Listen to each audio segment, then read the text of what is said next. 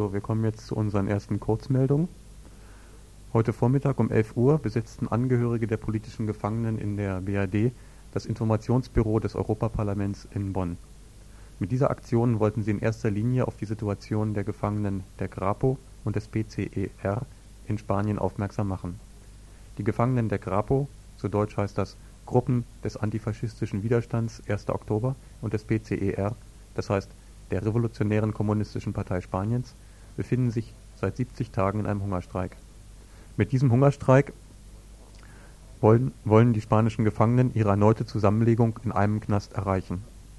Seit einigen Monaten verfolgt nämlich die spanische Regierung eine Politik, die die Auseinanderlegung der Gefangenen vorsieht, die Mitglieder einer militanten politischen Gruppe sind.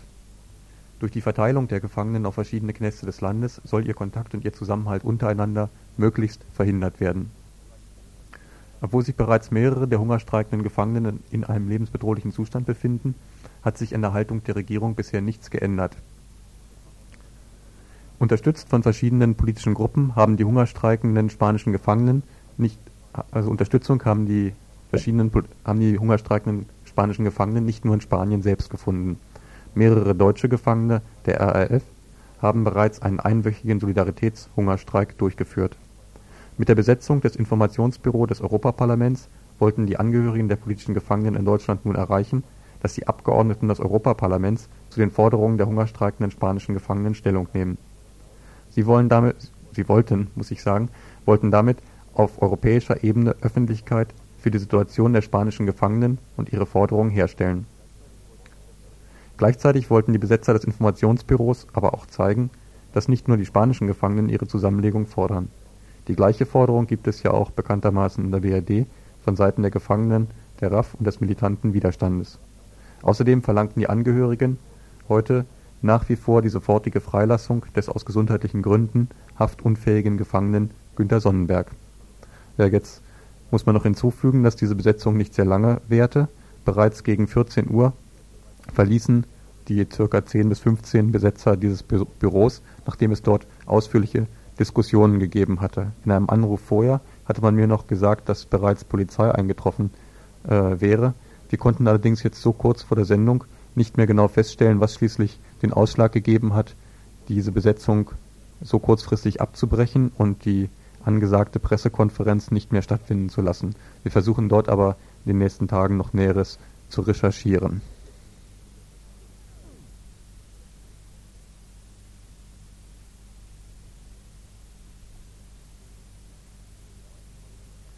So, jetzt geht es weiter mit einer weiteren Meldung zu dem gleichen Thema, und zwar kommt die von unserer Internationalismusredaktion.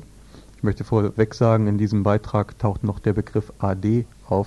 Für Nicht-Eingeweihte möchte ich das kurz erklären, da hinter diesem Kürzel verbirgt sich Aktion Direkt, das ist eine bewaffnet kämpfende Gruppe in Frankreich. Nun also zu diesem Bericht der Internationalismusredaktion. Neueste Informationen vom Hungerstreik von Grapo und P C E R aus Spanien seit dem dreißigsten November im Hungerstreik. Heute hat der Anwalt in Genf neuere Informationen mitgebracht. Du warst dabei, kannst kurz erzählen. Ja, also als erstes haben wir gehört, dass sich in Frankreich zwei Genossinnen und, äh, von A D und zwei Genossen von A D sich dem Solidaritätshungerstreik angeschlossen haben. Das seit gestern. Also nicht nur B R D, sondern jetzt auch Frankreich. Weiter hat der Anwalt dann informiert darüber an dieser Pressekonferenz, dass vier Gefangene sich im irreversiblen Koma befinden würden und acht von ihnen ähm, zwangsernährt. Aus dem Solidaritäts-, aus der Solidaritätsecke in Spanien selber ist zu vernehmen, dass am Samstag in Bilbao eine Demo von über zehntausend Menschen stattgefunden hat, was mhm. sehr schön ist.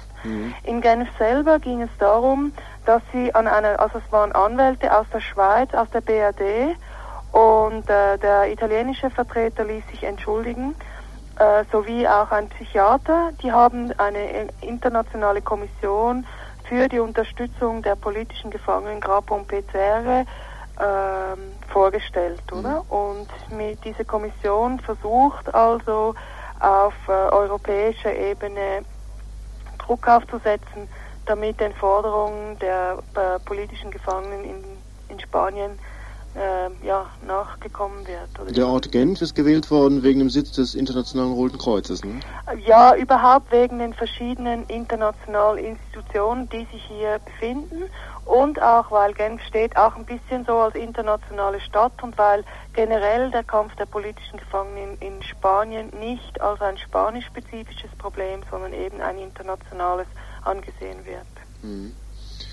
Äh, nun gab es einen Anschlag in der B R D gegen das rheinisch-westfälische Elektrizitätswerk in Essen. Nach der Meldung, die heute durch die Nachrichten kam, hat sich das Kommando, das diesen Anschlag verursacht hat, nach dem spanischen Genossen, der neunzehnhunderteinundachtzig im Hungerstreik ermordet worden ist, genannt, Juan Crespo Gallende. Möglicherweise ist da auch dann ein inhaltlicher Zusammenhang zu sehen über diesen äh, die Aktion, die gegen das R W E in, Genf, äh, in Essen stattgefunden hat. Mhm. Das waren jetzt die Informationen, die du hattest zu der Situation in Spanien und auch zu dem, was in Genf heute gewesen ist. Ja, also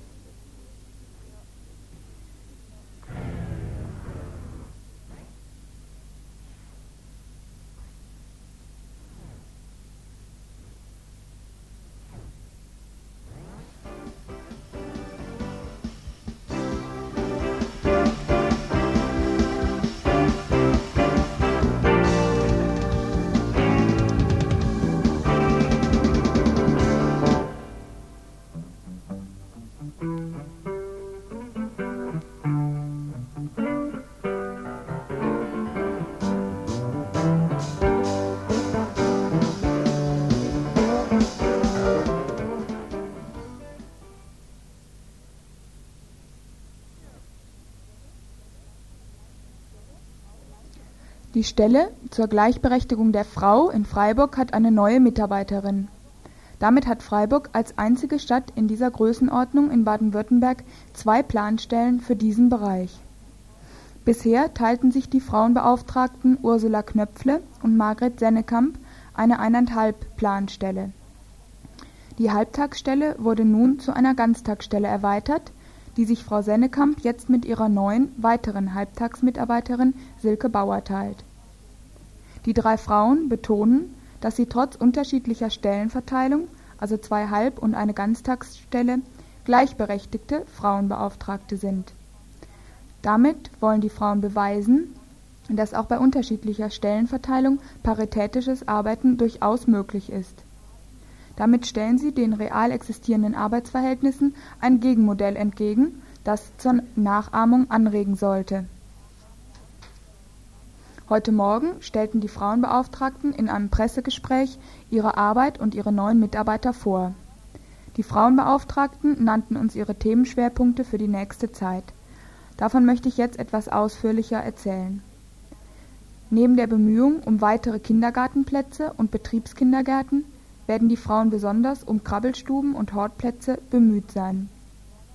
Auch die Forderung nach einer weiteren Ganztagsschule soll an den Gemeinderat herangetragen werden. Denn der Mangel an Einrichtungen, in denen die Kinder ganztags betreut werden, im Gegensatz zum traditionellen Kindergarten, stellt in der Praxis immer noch ein größtes Hindernis zur Verwirklichung von Gleichberechtigung dar. Daneben wollen die Frauenbeauftragten auch im kulturellen Bereich einiges anregen und in Gang setzen.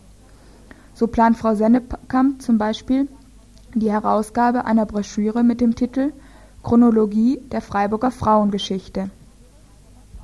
Diese Broschüre soll einen Beitrag zur Entwicklung eines Frauengeschichtsbewusstseins darstellen und die Frauen auf die Wurzeln ihrer Unterdrückung aufmerksam machen. Außerdem wollen sich die Frauen weiter für die Realisierung des Frauenförderplans einsetzen. Der derzeit ex- gültige Frauenförderungsplan, für den die Stadt in ihr, für den, nein, Entschuldigung, mit dem die Stadt äh, ihr frauenfreundliches Image pflegt, legt zwar in Richtlinien fest, wie die Gleichberechtigung der weiblichen Beschäftigten in der Stadtverwaltung Freiburg durchgesetzt werden soll, de facto ist seine Wirksamkeit jedoch gering. Und durch die konkrete Hilfestellung wollen die Frauenbeauftragten den Frauen helfen, die um ihr Recht kämpfen. In dem Zusammenhang wollen sie auch den Frauen beim Wiedereinstieg ins Berufsleben helfen. Derzeit wird an einer Konzeption für eine eigene Beratungsstelle für den Bereich Wiedereinstieg in den Beruf gearbeitet. Ein weiterer wichtiger Bereich der Arbeit der Frauenbeauftragten wird das Thema Stadtplanung und Architektur sein. Denn in Zukunft muss beim Planen von Wohnungen sowie den Wohnumfeldern mehr auf die Bedürfnisse von Frauen eingegangen werden. Es sind die Frauen, die am meisten unter den weithin bekannten Mängeln der Wohnungen, vor allem der des sozialen Wohnungsbaus, leiden.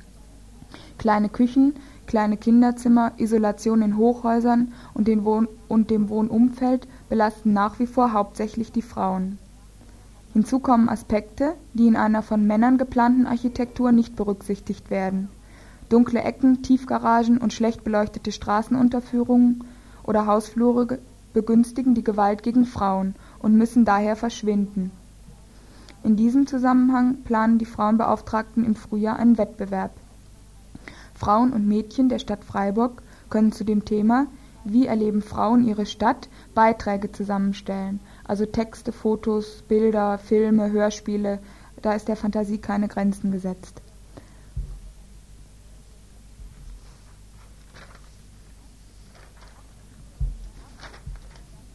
Und im Herbst wird es dann aus den Ergebnissen dieses Wettbewerbs eine Ausstellung zu diesem Thema geben. Und Mensch kann hoffen, dass solche Aktionen das Bewusstsein für Frauenfragen in die Öffentlichkeit tragen. In diesem Zusammenhang ist auch eine Studienauftrag, in der Architektinnen die Freiburger Stadt- und Wohnungsarchitektur analysieren und konkrete Verbesserungsvorschläge machen. Als letzten Schwerpunkt ihrer Arbeit nannten die Frauenbeauftragten die Initiierung einer rund um die Uhr Anlaufstelle für gewaltig für vergewaltigte Frauen und Mädchen. Diese Anlaufstelle, bei der den Frauen psychologische, medizinische sowie rechtliche Hilfe angeboten werden soll, soll in die Uni-Frauenklinik integriert werden. Geplant ist eine gemischte Finanzierung aus Bund, Land und Stadt. Damit hätte Freiburg als erste Stadt in der B R D ein Modell, bei dem eine solche Anlaufstelle mit öffentlichen Mitteln finanziert wird. Dabei ist eine Zusammenarbeit mit den Frauen, die diese Arbeit bisher allein und ehrenamtlich geleistet haben, nämlich den Notruffrauen, geplant. Wie diese Zusammenarbeit konkret aussehen sollte, darüber konnte zu diesem Zeitpunkt noch keine Aussage gemacht werden. Leider konnte ich heute keine von den Notruffrauen erreichen, die ich hätte befragen können, wie sie sich eine solche Zusammenarbeit vorstellen. Jetzt möchte ich als letztes noch eine Kontakt, also die Kontaktadresse der Frauenbeauftragten durchgeben. Interessierte Frauen können sich dienstags von neun bis zwölf und donnerstags von siebzehn bis neunzehn Uhr unter folgender Telefonnummer melden. Das ist also Freiburg null sieben sechs eins, zwei eins sechs, drei null sechs fünf. Ich wiederhole nochmal. Dienstags von neun bis zwölf und donnerstags von siebzehn bis neunzehn Uhr. Telefonnummer null sieben sechs eins, zwei eins sechs, drei null sechs fünf und es ist in der Rempartstraße vier hier in Freiburg.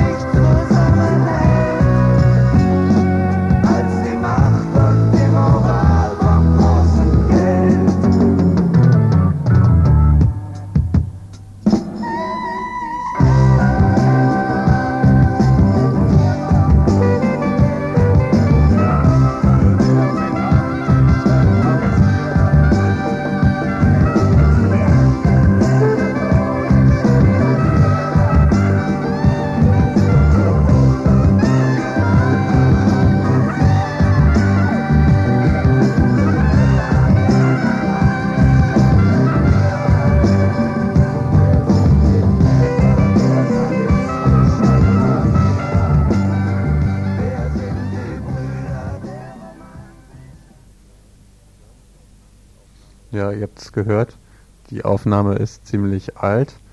Das war Schröders Roadshow und zwar mit dem Stück Wir sind die romantischen Brüder, Entschuldigung, wir sind die Brüder der romantischen Verlierer. So, und jetzt kommen wir zu unserem nächsten Beitrag, in dem es um die Initiativenzeitung in Mannheim geht, die vor einiger Zeit dort gegründet wurde. In Mannheim ist in den vergangenen Monaten ein neues Zeitungsprojekt entstanden, die Initiativenzeitung. Das Blatt soll alle zwei bis drei Monate erscheinen, wird kostenlos verteilt und verfolgt ein basisdemokratisches Konzept. In der aktuellen Nummer drei sind vierundzwanzig von achtundzwanzig Seiten von insgesamt siebzehn Initiativen gestaltet, von Pro Familia über die Initiative gegen den Atomtod bis zum Freundeskreis des kurdischen Volkes. Dass ein Projekt dieser Art Ende der achtziger Jahre neu gegründet wird, fand ich überraschend. Ein Interview mit Karl-Heinz Pascuda von der Initiativenzeitung aus Mannheim. Also die Initiativenzeitung ist eigentlich ganz pragmatisch entstanden, aufgrund der Tatsache, dass es vorher viele kleine Zeitungen gab von einzelnen Gruppen, die wir kennen und mit denen wir arbeiten. Beispiel der Verein zur Förderung einer Städtepartnerschaft zwischen Mannheim und einer Stadt in Nicaragua, zwischen El Vero, oder die Energiewendler, die auch hier im Haus sind und die auch eine Zeitung herausgegeben haben. Kleine Zeitungen mit kleiner Auflage. Problem der Finanzierung tritt auf, Problem auch der Anzeigenkunden. Es sind natürlich immer die gleichen Kunden, die äh, Anzeigen geben sollen, was mehr dann einen Spendencharakter hat. Also praktisch ein Zusammenschluss aus, aus kleineren. Wir haben dann halt gesagt, es ist einfach sinnvoller, die Anzeigen von meinetwegen linken Buchladen einmal zu kriegen und dafür ein paar Mark mehr zu nehmen, aber dann eine höhere Auflage zu machen, hat für den den Vorteil, wir kommen nur noch einmal alle zwei Monate und es lohnt sich dann auch werbemäßig für ihn, da zu inserieren. Mhm. Oder, also insofern ein ganz pragmatischer Zusammenschluss, also wo bei uns nicht klar war, wie gut das klappen würde, aber es klappt wie gesagt hervorragend. Ich weiß nicht, ob ihr, wie weit ihr die Zeitung kennt, aber das haut also hin, dieses Konzept, können wir uns ja gleich noch drüber unterhalten. Ja, äh, obwohl die Zeitung ja einen relativ großen Umfang hat, achtundzwanzig Seiten in einem Normalzeitungsformat, äh, habe ich den Eindruck, dass die Redaktion sich eigentlich nur als Koordinationsgremium versteht. Ist der Eindruck richtig? Nicht ganz. Wir versuchen schon auf den Seiten, die wir eigenverantworten als Gesamtredaktion, auch Inhalte zu bringen.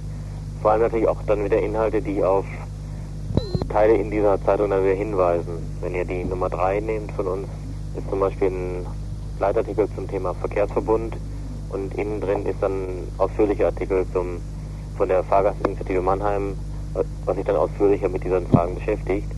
Äh, wir wollen diese Gesamtredaktion aber noch stärken und haben da gerade jetzt in den nächsten Tagen ein Gespräch, wie wir das also koordinieren. Das ist ja auch eine Frage dann der Abstimmung, wer beteiligt sich dran, wer macht's mit, wie demokratisch läuft die Gesamtredaktion. Wir sind, wie gesagt, verantwortlich inhaltlich für, diese, für diesen gesamtredaktionellen Teil. Das andere machen ja die einzelnen Initiativen selbst. Ja. Wollt ihr den gesamtredaktionellen Teil, also bei der letzten Ausgabe sind es, glaube ich, drei Seiten, wenn man die, äh, die letzte Mal abzieht, wo eigentlich nicht viel draufsteht, außer ein paar Terminen. Äh, wollt ihr den Teil erweitern? Also das ist manchmal auch eine Frage, wie viele Seiten wir noch zur Verfügung haben. Da waren auch vier bis fünf Seiten geplant und da kommt halt dann noch eine Initiative, die sagt, wir wollen noch rein in die Zeitung und im Zweifelsfall gehen die Initiativen eigentlich immer vor, weil hier, wie gesagt, in erster Linie ist es eine Initiativenzeitung und wenn dann noch jemand kommt, dann wird halt eine gesamtredaktionelle Seite gestrichen und wir müssen uns in der Gesamtredaktion kürzer fassen. Das ist auch richtig vom Prinzip her. Aber wir denken schon, dass wir äh, da nicht nur koordinieren, sondern dass wir da auch schon noch zur kommunalpolitischen Diskussionen ein Stück weit über die Gesamtredaktion beitragen kann. Ist die Gesamtredaktion ein ständig arbeitendes Gremium oder ist es, ähm, ja, sagen wir mal, ein Gremium, was relativ zufällig zusammengesetzt ist aus den Initiativen, die gerade aktuell irgendeine Kampagne planen und jetzt äh, was publizieren wollen? Also da sind wir gerade am Planen, weil bisher war es ein relativ zufälliges Gremium, was natürlich auch den Nachteil hatte, dass man sich zugehörig fühlen konnte oder nicht. Wir haben jetzt gerade am achten Februar ein Treffen, wo wir das besser in den Griff kriegen wollen, damit auch diese Gesamtredaktion demokratischer abläuft. Äh, gibt es ein Selbstverständnis der Redaktion, was darüber hinausgeht, ähm, nur die Initiativen sich darstellen zu lassen. Schwammig bisher, aber das ist halt schwierig. Da hätten wir das Interview dann vielleicht doch eine Woche später führen sollen. Ähm, also klar ist, der Grundkonsens, das Wichtigste ist, eine Zeitung, die ein Sprachrohr für alle politischen Initiativen des Raumes ist. Natürlich meinen wir damit nicht etwa Initiativen, die im äh, rechten, rechtsradikalen Raum sind, sondern das sind Initiativen, wenn du sie anguckst, die natürlich ein gewisses linkes Spektrum repräsentieren. Das ist auch beabsichtigt und soll auch so sein. Ähm, die Inhalte gehen sicherlich von Leuten, die dahinter stehen. Das sind Leute, die die meisten sind unabhängig. Es gibt einige, die tendieren zum Grünen, einige zum Jusos, einige zum äh, zur Volksfront und ähnliches. Also das ist also schon äh, das linke Spektrum, was da mehr oder weniger abgedeckt wird. In eurem Impressum steht Eigensatz. Äh, macht die Redaktion bei der technischen Produktion in irgendeiner Form mit? Wir machen diesen ganzen Satz am P C hier im Forum das meiste. Einiges das ist ein auch, Jugendhaus, oder? Ja, das ist ein größeres Jugendhaus mhm. mit soziokulturellem, politischem Bildungsauftrag. Wir haben hier zwei P Cs und machen daran den Satz und ähm, geben das dann auch in einen Laserdrucker, der steht an der Uni, wird das dann ausgedruckt und wir kleben das dann auch zusammen. Das Einzige, was dann fremd gemacht wird, ist, ähm, ist der Druck vom Drucker. Also der Drucker macht nichts anderes als den Druck. Alles andere machen wir selbst. Mhm. Also wir verteilen äh, einen Teil der Auflage dann auch relativ offensiv auf dem Marktplatz äh, und bei allen möglichen Veranstaltungen. Auch wenn uns klar ist, dass da dann natürlich die, die Verluste etwas größer sind, was die Streuung betrifft. Aber das ist also schon bewusst. Wir haben auch einen Stand angemeldet gehabt, direkt neben dem Gebäude des Mannheimer Morgens, wo wir dann eben verteilen wollen und zeigen wollen, dass es eine Alternative gibt. Und das ist also nur möglich, wenn man auch eine Sprache spricht, die also nicht nur eine Insidersprache ist.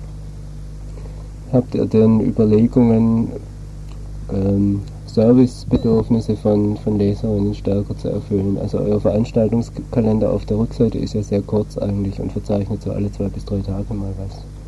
Also der, der Veranstaltungskalender ist eigentlich so kurz, weil das noch nicht so gut klappt. Das heißt, die viele Veranstalter haben noch nicht so mitgekriegt, dass man da kostenlos seine Veranstaltung unterbringen kann. Das wird sich einspielen. Wie gesagt, wir haben ja erst drei Nummern rausgegeben. Das soll, also das Kommunikationsbedürfnis der Leser soll schon befriedigt werden. Auch wir hatten auch schon Leserbriefe, die dann einfach wieder runtergefallen sind, weil wir so wenig Platz haben. Wenn wir da mehr machen können, machen wir mehr. Und ähm, das ist halt nur eine Sache, wenn du achtundzwanzig Seiten hast, dann, wie du richtig sagst, drei gesamtredaktionelle, dann gibt es also Grenzen, die wir eigentlich einhalten müssen, weil wir noch nicht mehr Geld haben, um einfach noch ein paar Seiten mehr zu drucken. Aber du kannst dir vorstellen, so ein Projekt ist nicht billig und da müssen wir sehen, was wir machen können. Und da geht es wirklich danach, ob wir noch vier Seiten mehr finanzieren können oder nicht. Hm. Wie sieht denn euer Finanzierungskonzept aus? Das ist also, grob so gesagt, ich kann das erzählen, ich kann das auch jedem erzählen, das ist ja öffentlich, werden wir auch in der Zeitung nochmal genauer beschreiben. Ähm, so eine Zeitung kostet im Druck gut dreitausend Mark. Die Initiativen, die teilnehmen, zahlen pro Seite fünfundsiebzig Mark. Dadurch kommen dann bei zwanzig Initiativenseiten rund eintausendfünfhundert Mark zustande. Der Rest, den versuchen wir durch Anzeigen äh, zu kriegen. Das hat bis jetzt auch immer geklappt. Und dann haben wir noch so ein drittes kleines Standbein. Wir haben, obwohl die Zeitung ja kostenlos verteilt wird, äh, noch ein paar Abonnenten gewonnen. Das wären eigentlich mehr. Also einmal Leute, die, also wir haben auch verschiedene Abos, so Leute, die nur zehn Mark zahlen für fünf Ausgaben. Das sind weitgehend Leute, die im Umfeld irgendwo wohnen und die Zeitung regelmäßig kriegen wollen. Wir haben dann auch darüber hinaus noch Förderabos gemacht, ab zwanzig Mark für fünf Ausgaben aufwärts. Das ist für Leute, die uns unterstützen wollen. Und das haut auch noch ein bisschen hin, sodass wir also drei Standbeine haben. Die Initiativenfinanzierung, so einen Teilbetrag, was sie zahlen von den Eigenkosten, die Anzeigen und die Abos. Ja, und wer sich die Initiativenzeitung aus Mannheim selbst anschauen will, der kann ein Einzelexemplar auch kostenlos bestellen, nämlich bei der Initiativenzeitung C O Forum der Jugend, Neckar Promenade sechsundvierzig achtundsechzig Mannheim eins. So, an dieser Stelle möchte ich auch nochmal etwas zu dem Finanzierungskonzept von Radio Dreieckland sagen. Im Prinzip hat Radio Dreieckland ja einen ähnlichen Ansatz wie den, den wir eben gerade vorgestellt bekommen haben von der Mannheimer Initiativenzeitung. Die meisten von Ihnen kennen ihn vielleicht schon Für andere wird es überraschend sein, wir finanzieren uns nicht durch kommerzielle Werbung, sondern allein durch unsere Hörer und Hörerinnen. Das heißt, diejenigen von euch, die es noch nicht sind, können ab sofort oder wann sie wollen Mitglied werden in dem Freundeskreis Radio Dreieckland und das Radio eben mitfinanzieren. Das heißt, Initiativen, Gruppen haben einen Jahresbeitrag von hundertzwanzig Mark, Mindestbeitrag, Förderabos, wie es bei der Initiativenzeitung möglich ist, gibt es bei uns natürlich auch. Das heißt, der Beitrag ist nach oben hin natürlich offen. Dann Einzelpersonen, sofern sie normal verdienen, das was hier normal ist, eben, das heißt, sie bezahlen dann achtzig Mark im Jahr, nicht so viel Verdienende zahlen vierzig Mark im Jahr. Also das sind unsere Finanzierungsquellen und wir wollen, und das ist auch gar nicht anders, wir wollen eben nur allein von unseren Hörern und Hörerinnen abhängig sein.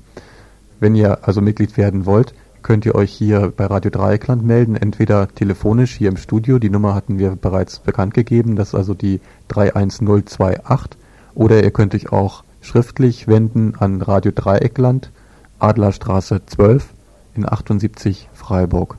Ich wiederhole es nochmal, Radio Dreieckland, Adlerstraße zwölf in achtundsiebzig Freiburg.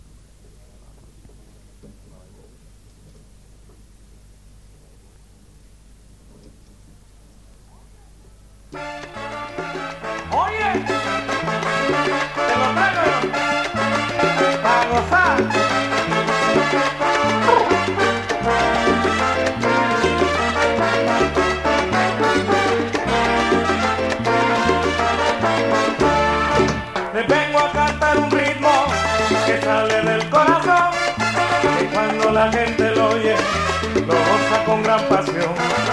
Un ritmo bien sabrosito, que mira pone a bailar. Que cuando la gente lo oiga, la salsa la va a llamar. Y ahora vengo tranquilo con mi ritmo sensacional. Que lo goce como debe y que lo sienta de verdad. Es la misma salsa, salsa de la mañana.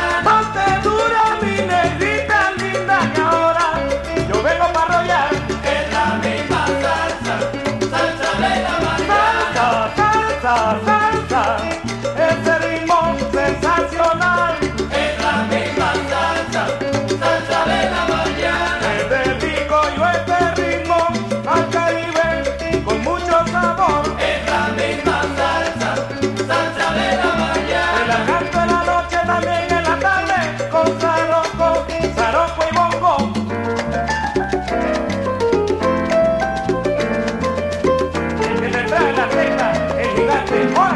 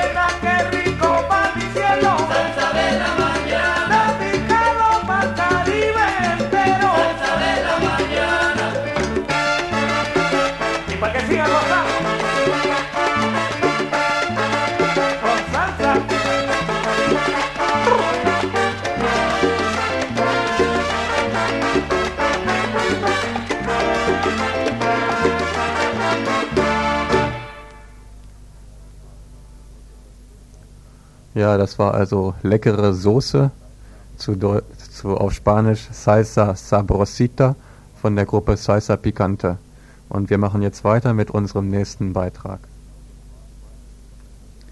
Die freie Meinungsäußerung in Italien wird zunehmend kontrolliert. Silvio Berlusconi, der italienische Axel Springer, genannt seine Emittenz, ist Eigentümer der drei größten privaten Fernsehstationen Italiens und seit einigen Wochen auch Präsident des Mondadori Verlags, der einen Marktanteil von dreizehn Komma fünf Prozent besitzt und auch die Zeitungen La Repubblica und L'Espresso herausgibt. Berlusconi kontrolliert zusammen mit seinen drei Fernsehnetzwerken zweiundvierzig Prozent des Medienmarktes. Doch nun hat der Kampf für die Pressevielfalt in Italien begonnen, obschon reichlich spät. Denn der Anteil Berlusconis verstößt zum Beispiel auch gegen die italienische Verfassung. Die Journalisten wehren sich jetzt gegen Berlusconi bzw. seine Macht. Die Mitarbeiter von der Zeitschrift La Repubblica garantieren das Erscheinen des Blattes nur so lange, wie seine Autonomie unangetastet bleibt. Am dreißigsten ersten fielen die Nachrichtensendungen aller Radio- und Fernsehstationen aus und am folgenden Tag erschienen keine Zeitungen in Italien. Mit dem Streik fordern Presse und elektronische Medien vom Parlament die Verabschiedung eines Antitrust-Gesetzes gegen den Zusammenschluss von Medien. Doch dazu kam es bisher nicht. Alle politischen Parteien in Rom sind sich einig darüber, dass etwas Entscheidendes zur Erhaltung der freien Meinungsäußerung getan werden muss. Da sich aber alle mehr Einfluss auf Zeitungen und Fernsehen wünschen, kommt kein gemeinsamer Lösungsvorschlag zustande. Grotesk ist die Situation geworden, seit der Streik quer durch die katholische Mehrheitspartei Democrazia Cristiana geht. Ministerpräsident Giulio Andreotti und Sozialistenchef Bettino Craxi kommen Berlusconi, dem italienischen Gegenstück zu Axel Springer, weit entgegen, weil sie von ihm mit Sicherheit freundliche Presse- und Fernsehkommentare erwarten können.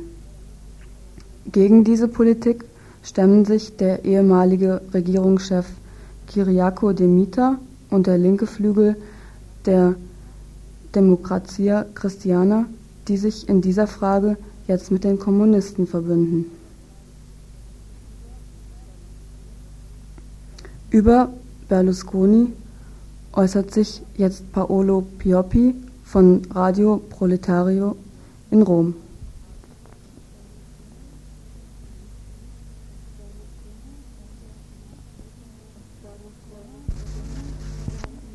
Berlusconi ist ja im Medienmarkt sehr präsent, jetzt auch zum Mondadori-Präsidenten gewählt worden. Gab es ähm, vorher keine Proteste von inoffizieller bzw. offizieller Seite?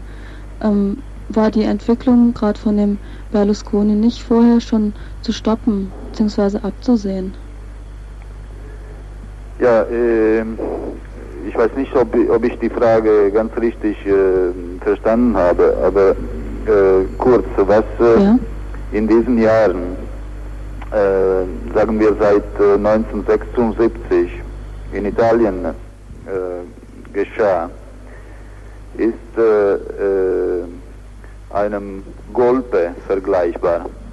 Ja? Mhm. Wir haben einen Mann, ein äh, einzelner Mann, Berlusconi, der, also um, um äh, von Zeitungen nicht zu sprechen, ja, sprechen wir nicht über Mondadori und äh, die große und Zeitungen, die der Gesellschaft Mondadori gehören äh, und, und Wochenzeitungen und so weiter. Äh, sprechen wir nur äh, von Fernsehen.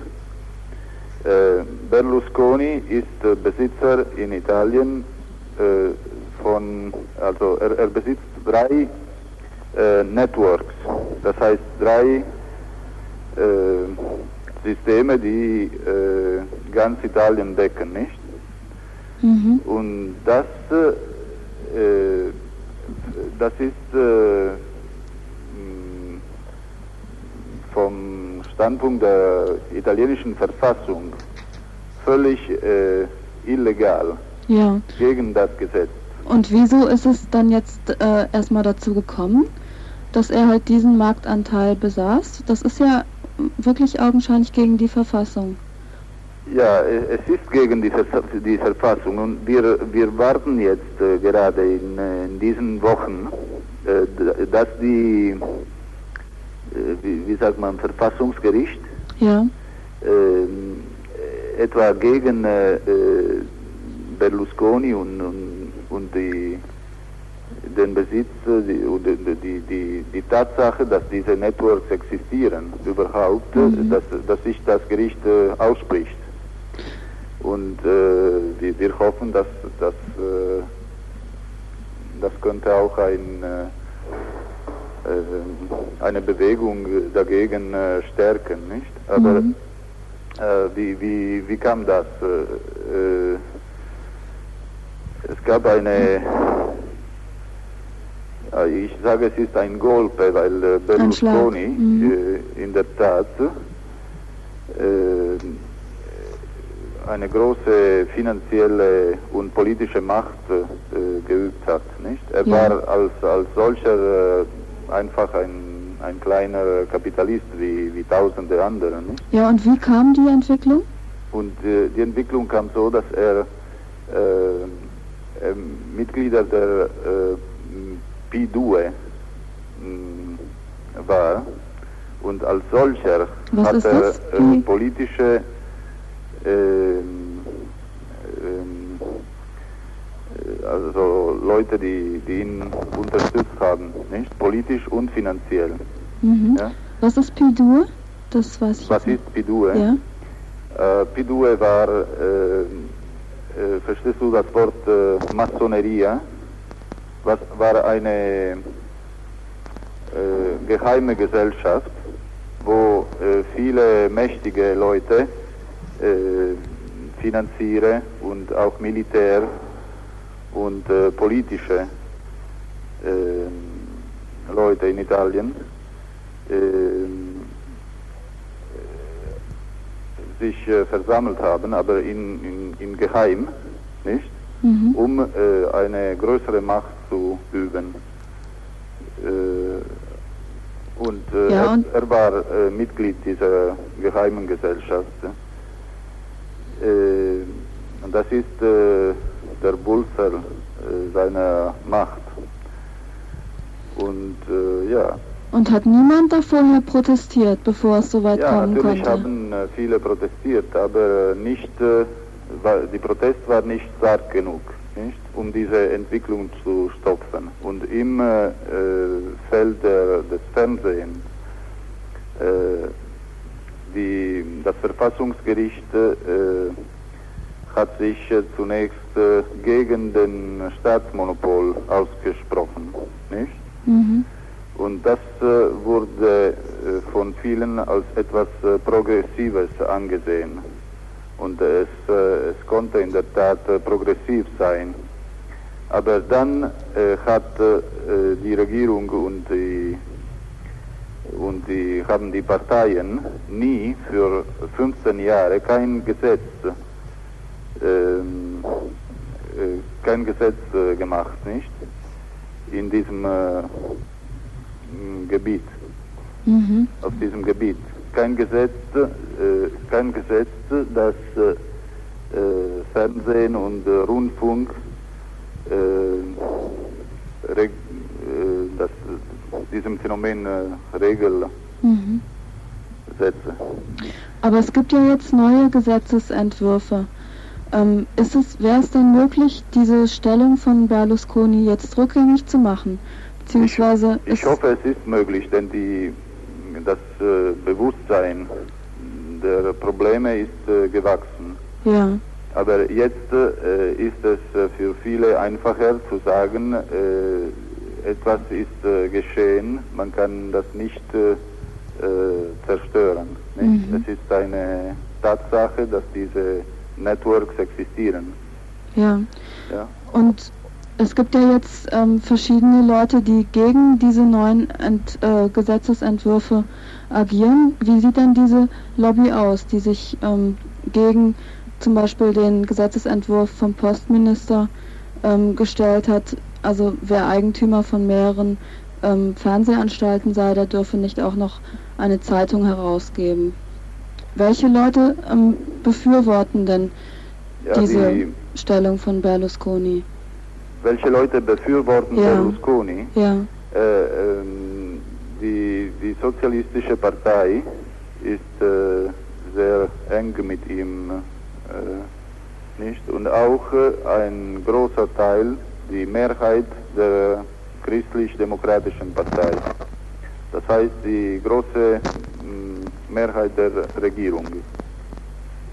Ja? Weil er regierungsfreundlich eingestellt ist. Es gibt einen Teil der Christendemokraten, die äh, äh, dagegen sind. Aber wir sind nicht sicher, dass sie äh, diesen Kampf bis äh, äh, äh, ziemlich weit führen, nicht? Ja. Und zum Beispiel die... Und auch die Linken, die Kommunistische Partei zum Beispiel, war nicht immer klar darüber. Äh, es gibt zum Beispiel in, äh, sehr oft äh, Diskussionen, die äh, über, äh, ich meine, äh, drei Networks sind zu viele. Er könnte vielleicht nur zwei haben oder so, nicht? Aber ich glaube nur, also der Begriff als solcher des Networks ja. ist äh, sehr gefährlich und hat keine, es gibt, es gibt nichts Vergleichbares, sofern, so, sofern ich äh, weiß, in anderen äh, europäischen Ländern oder in den U S A zum Beispiel. Mhm. Ich habe noch eine Frage und zwar, die Redaktion der linksliberalen Zeitung Repubblica ja. ähm, sieht sich ja jetzt auch in ihrer Unabhängigkeit bedroht, weil sie auch der Mondadori-Gruppe unterstellt ist, der also ja. Berlusconi praktisch. Und der Chefredakteur Scalfari, der ist ja einer der schärfsten Kritiker des, der gegenwärtigen Regierung, hat den Vorschlag, mit Berlusconi zusammenzuarbeiten, ja abgelehnt. Ja. Ähm, Wie sieht jetzt die Zukunft von, von, der, Zeit, von der Zeitung aus? Also gibt es da neue das, Informationen? Das weiß niemand. Weiß das niemand. weiß niemand. Mhm. Äh, der Kampf ist äh, jetzt in, in Gang, nicht? Ja. Aber was, was daraus äh, kommen wird, das, mhm. das äh, wissen wir nicht. Und haben die Streiks von den ähm, Journalisten, vor zwei Wochen haben die ähm, was bewirkt schon bei der Regierung? Ja, die Journalisten haben gestreikt, aber das an sich kann das nicht vieles ändern. Und der Streik kam viel zu spät. Ja, nicht nur die Journalisten sollten sich in ihrer Unabhängigkeit angegriffen fühlen, da ja alle Menschen von der Einseitigkeit der Informationen durch diese wirklich sehr gefährlichen Ausmaße der Medienkonzentration in Italien betroffen sind. Ja, abschließend möchte ich nur noch anmerken, dass die Bedrohung der freien Meinungsäußerung ja nicht nur in der dominanten Position von Medienzars wie Berlusconi in Presse und Fernsehen liegt, sondern auch in der immer stärker zunehmenden Kontrolle der Werbefirmen, deren Geld und Gunst oft die entscheidende Rolle im Informationsablauf spielt.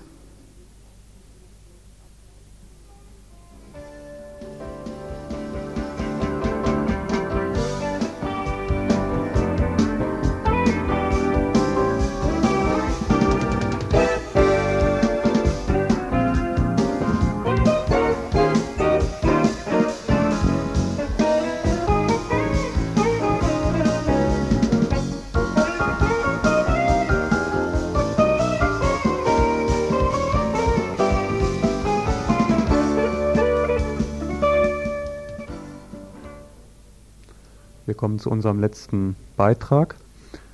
Pünktlich zum Monatsbeginn veröffentlichte die Nürnberger Bundesanstalt für Arbeit wieder die neuesten Statistiken zur Arbeitslosigkeit. Aus diesen Statistiken geht hervor, dass im Januar die Arbeitslosigkeit um sechs Komma acht Prozent gestiegen ist. In absoluten Zahlen bedeutet das, dass es im Januar hundertachtunddreißigtausendvierhundertsiebenundsechzig Arbeitslose mehr gab. Insgesamt gibt es im Moment ca. zwei Komma zwei Millionen Arbeitslose in der Bundesrepublik. Nicht enthalten sind in diesen Zahlen solche Menschen, die an sich zwar arbeitslos sind, zurzeit aber an einer sogenannten beruflichen Fördermaßnahme teilnehmen, und die Aussiedler bzw. Übersiedler, die nach einer neuen Regelung jetzt ein pauschales Eingliederungsgeld erhalten und somit nicht mehr in der Arbeitslosenstatistik auftauchen. Trotz dieser Steigerung der Zahl der Arbeitslosen sieht die Bundesanstalt für Arbeit grundsätzlich alles im Lot. Die Konjunkturentwicklung sei nach wie vor günstig und überhaupt im Vergleich zum Monat Januar des vergangenen Jahres sei die Arbeitslosigkeit sogar um sechs Komma eins Prozent gesunken. Einmal abgesehen davon, dass diese Zahlen wieder einmal belegen, dass Menschen in diesem freien Wirtschaftssystem nur einen untergeordneten Stellenwert besitzen, dass sich also nicht die Wirtschaft an den Bedürfnissen der Menschen, sondern dass sich die Menschen an den Erfordernissen der Wirtschaft zu orientieren haben, gibt es in den neuesten Statistiken noch andere interessante Einzelheiten. Die Zahl der schwerbehinderten Arbeitslosen veränderte sich in der letzten Zeit fast gar nicht. Das heißt, nach wie vor sind über hundertsiebenundzwanzigtausend schwerbehinderte Menschen arbeitslos. Die gesetzliche Verpflichtung, mindestens sechs Prozent der Arbeitsplätze mit Schwerbehinderten zu besetzen, kommen anscheinend immer weniger Unternehmer nach, so die Bundesanstalt für Arbeit. Ebenfalls deutlich zugenommen hat die Zahl der Langzeitarbeitslosen, das heißt derjenigen, die über ein Jahr ohne Arbeit sind. Deren Zahl stieg von fünfhundertzweiunddreißigtausend im Jahr neunzehnhundertdreiundachtzig auf sechshundertfünfundachtzigtausend neunzehnhundertachtundachtzig. Die Zahl derjenigen, die über zwei Jahre arbeitslos sind, verdoppelte sich im gleichen Zeitraum von hundertfünfundfünfzigtausend auf dreihundertsiebenundvierzigtausend. Befragt nach den besonderen Problemen, die Arbeitslose bei der Arbeitssuche haben, nannte mir Josef Kaiser vom Arbeitslosentreff in der Goethestraße die folgenden Gründe. Langzeitarbeitslose sind oft ältere Menschen, das heißt ab fünfzig oder auch schon darunter. Oft haben Langzeitarbeitslose auch besondere Gesundheitsprobleme, aufgrund derer sie nicht jede Arbeit annehmen können. Ein weiteres Problem bei der Arbeitssuche stellt oft ein falscher Lebenslauf dar.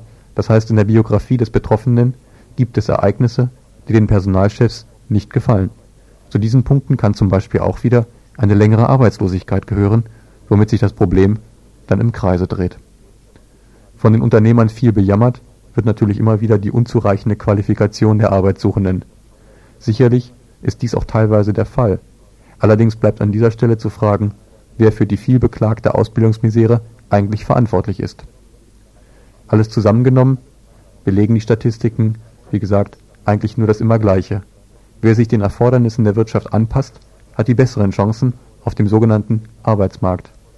Wer sich diesen Erfordernissen nicht unterwerfen kann oder will, ist auf dem Arbeitsmarkt nicht viel wert. Selbst in Zeiten der Konjunktur, wenn sich das Angebot an Arbeitskräften eventuell verringert, versuchen die Unternehmer, ganz getreu den Marktgesetzen, lieber anderes, angepasstes Humankapital, wie es so bezeichnet heißt, zu finden, als zum Beispiel einen behinderten Arbeiter einzustellen.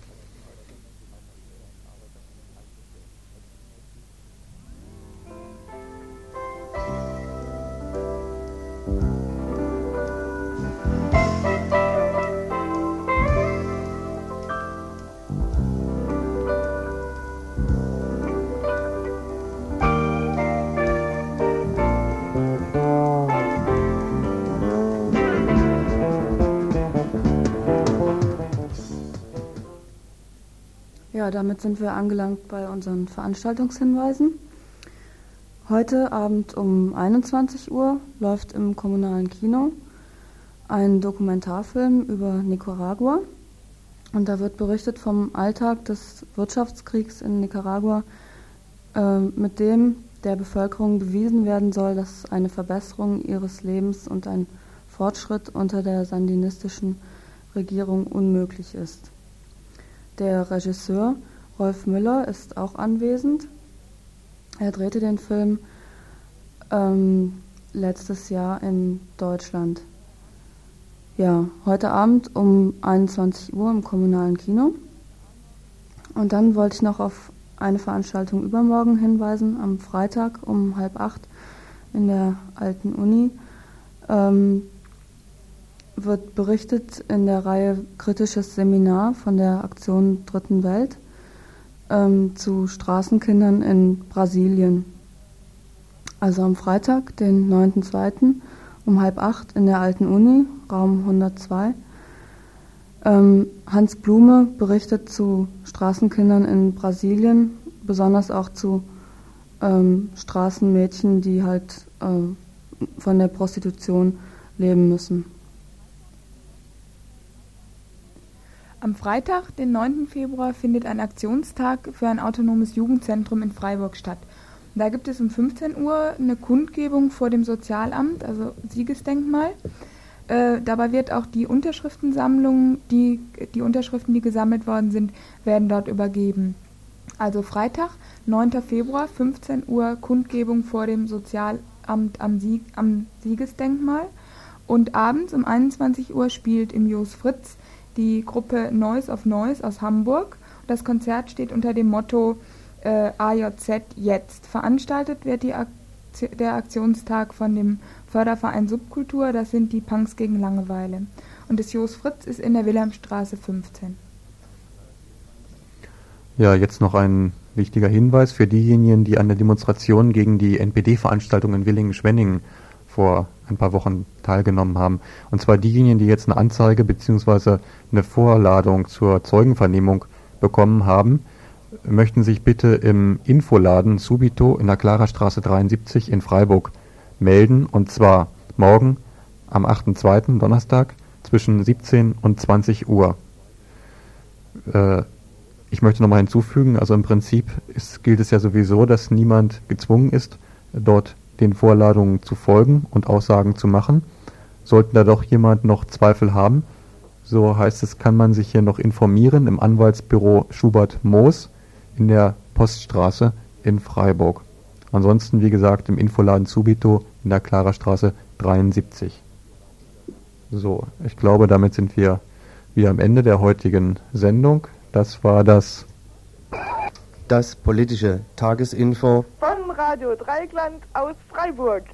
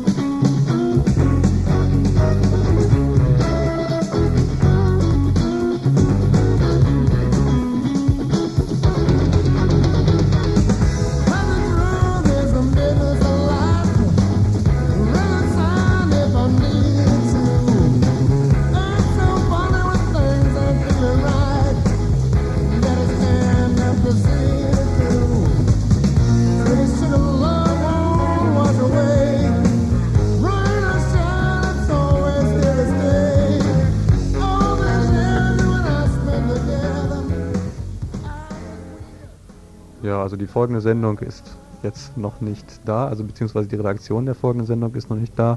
Ihr habt darum hier die großartige Gelegenheit, jetzt noch etwas Salsa zu hören von der Platte Salsa Sabrosita von der Gruppe Salsa Picante.